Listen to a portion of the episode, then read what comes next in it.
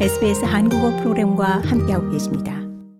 호주의 탄소 배출권 제도에 대한 독립 검토에서 근본적 결함이나 온실가스 배출 감축에 실효성이 없다는 주장이 일축됐지만 제도 개선을 위한 다수의 권고 사항이 제시됐습니다.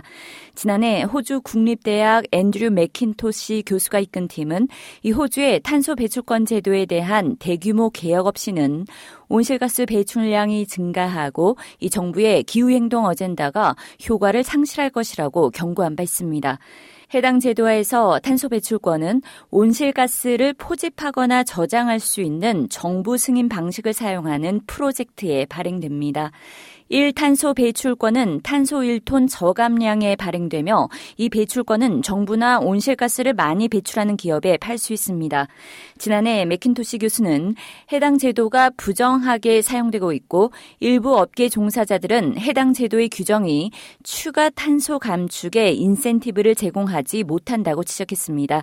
하지만 4명의 전문가로 구성된 패널은 6개월의 검토 후 해당 제도가 근본적으로 잘 디자인됐다고 결론 짓고 다만 개선을 위한 16가지 권고사항을 제시했습니다.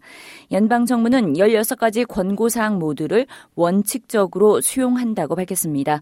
권고사항에는 탄소 배출권 방식에 대한 온전성을 감독하는 새로운 기구 신설과 이해 충돌을 막기 위한 청정에너지 규제기구의 책임 분할이 포함됐습니다.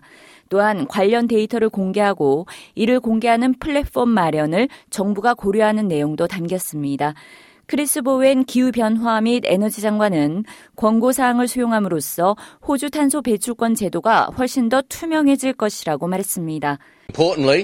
The panel recommends much greater transparency, public information. 보웬 장관은 중요하게는 이 검토 패널이 더 큰 투명성과 정보 공개를 권고했는데 이 호주의 탄소 배출권 시장에서 거래되는 배출권을 아는 방식을 뒷받침하는 정보에 대한 접근성 향상이라고 말했습니다.